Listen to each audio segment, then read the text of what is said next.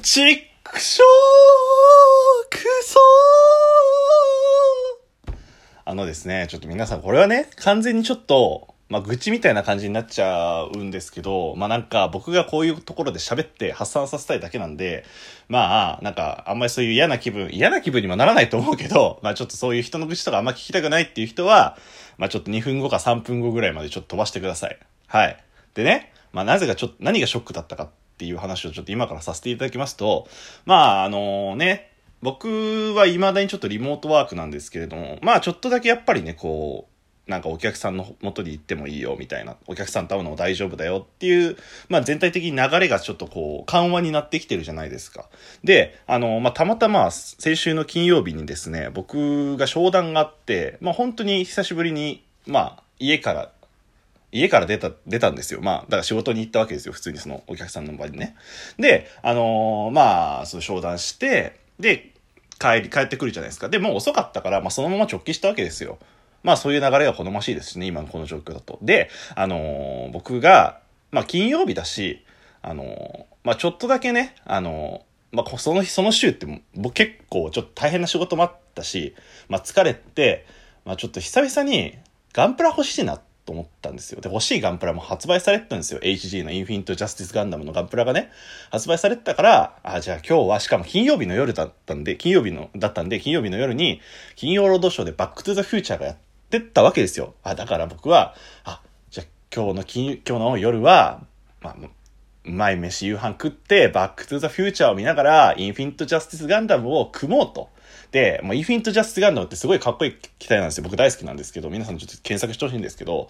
な、だから、なんかその、ガンプラを飾る用のスタンドなんかもちょっと買っちゃって、なんか久々にもうかっこよく、あの、テレビの横とかに飾っちゃおうかなと思って、まあ、意気揚々とね、その帰り道に、その、ガンプラ売ってるお店あるんで、まあ、そこに寄ったわけですよ。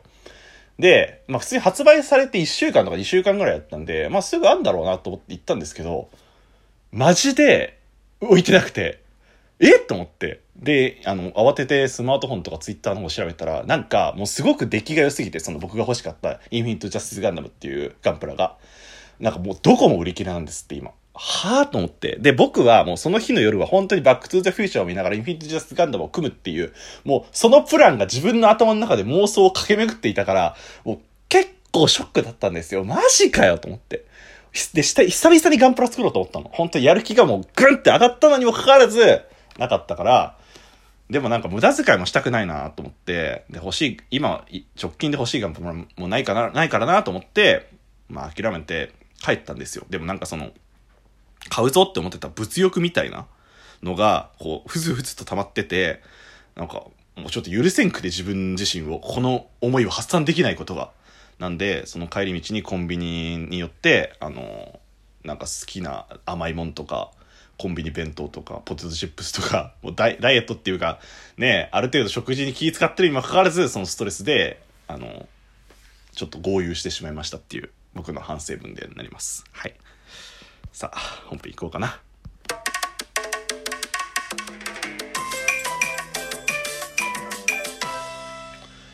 白黒ハンガーのちょっと隙間に放送局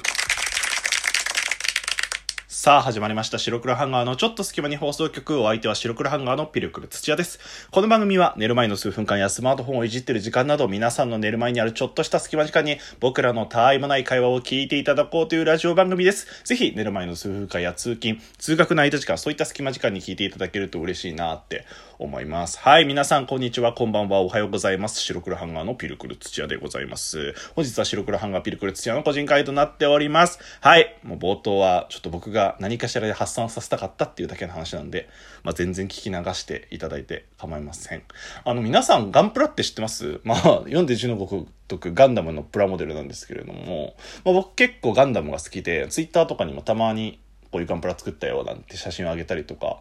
えー、してるぐらいには好きなんですけれども、やっぱおうち時間が増えたおかげもあって、なんかツイッターとかでも、まあ、フォロワーさんとかがガンプラ作りましたみたいな写真あげたりとかして、なんかまたガンプラの波が来てるなって個人的には思ったりとかしてるので、まあ僕もちょっと結構本格的に作ってみようかなって思ったらこれだよ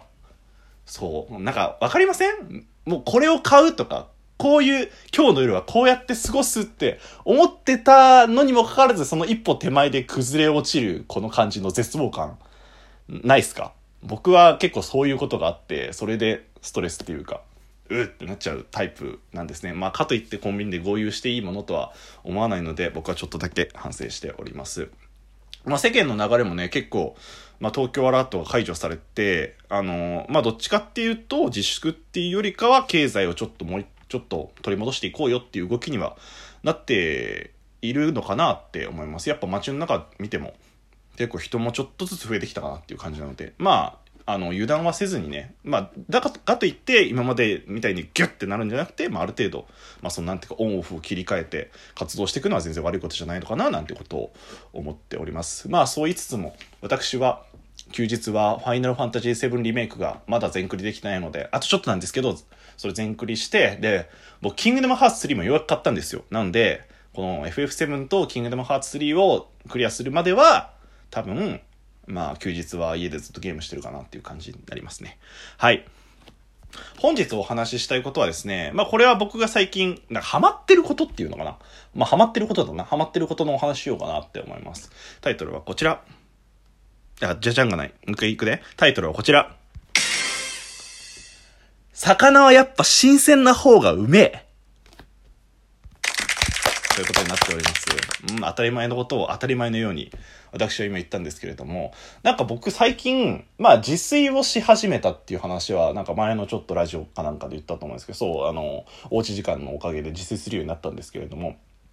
結構、なんか、やっぱ、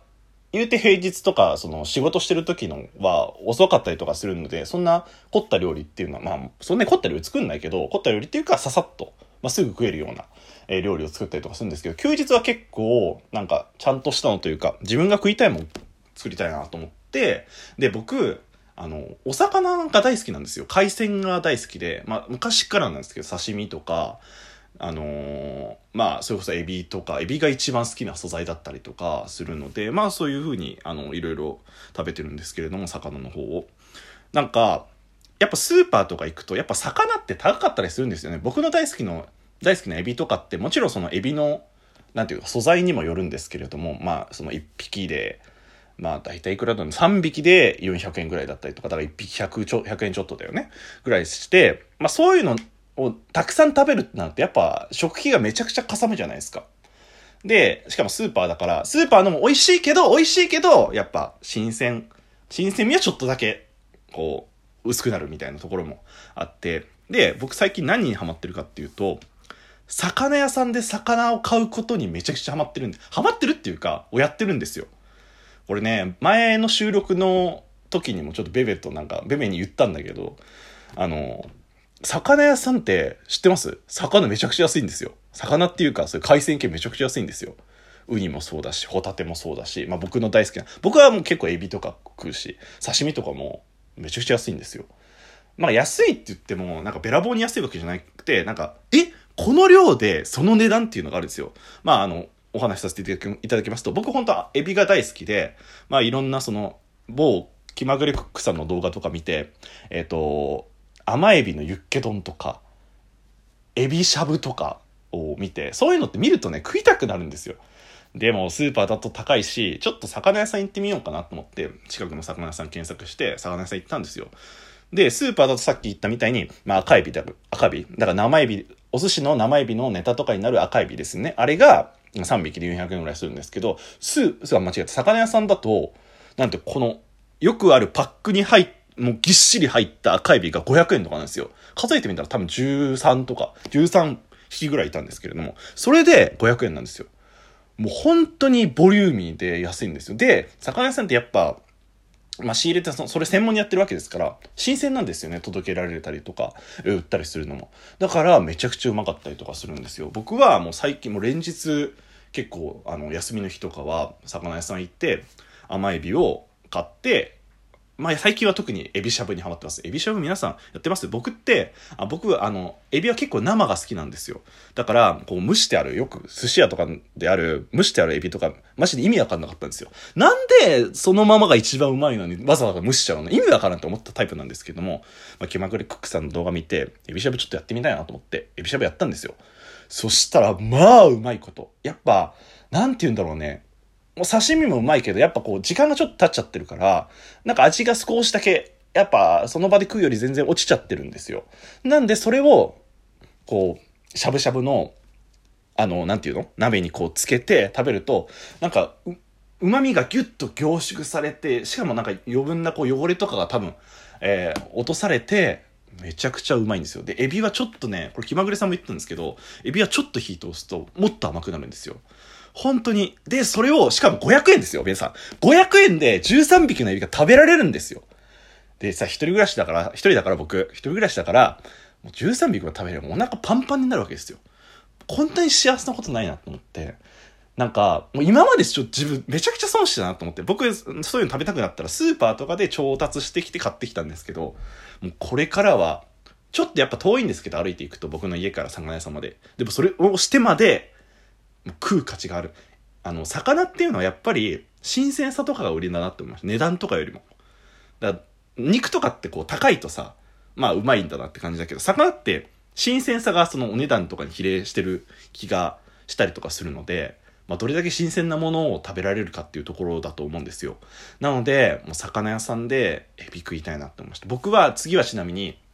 ウニ食いたいなって思います。ウニもなんか、まあ高いけど、この、ちょっといい北海道産とかのウニが1500円ぐらいで前売ってたの見たんで、まあちょっと次ね、なんかお仕事自分が頑張ったなって時とかご褒美でそれ買って食べたいなって思います。まあぜひ皆さんも近くにね、魚屋さん、あの一人暮らしの人とかで、なんか魚屋さんちょっと高そうってイメージがあって行かない人がいたら、ぜひ行くことをお勧めします。本当にいろんなものが安く、そして美味しく手に入るので、ぜひ行ってみてください。魚屋さんおすすめだよって話でした。白黒ハンガー、お相手は白黒ハンガーのピルクル土屋でした。じゃあね。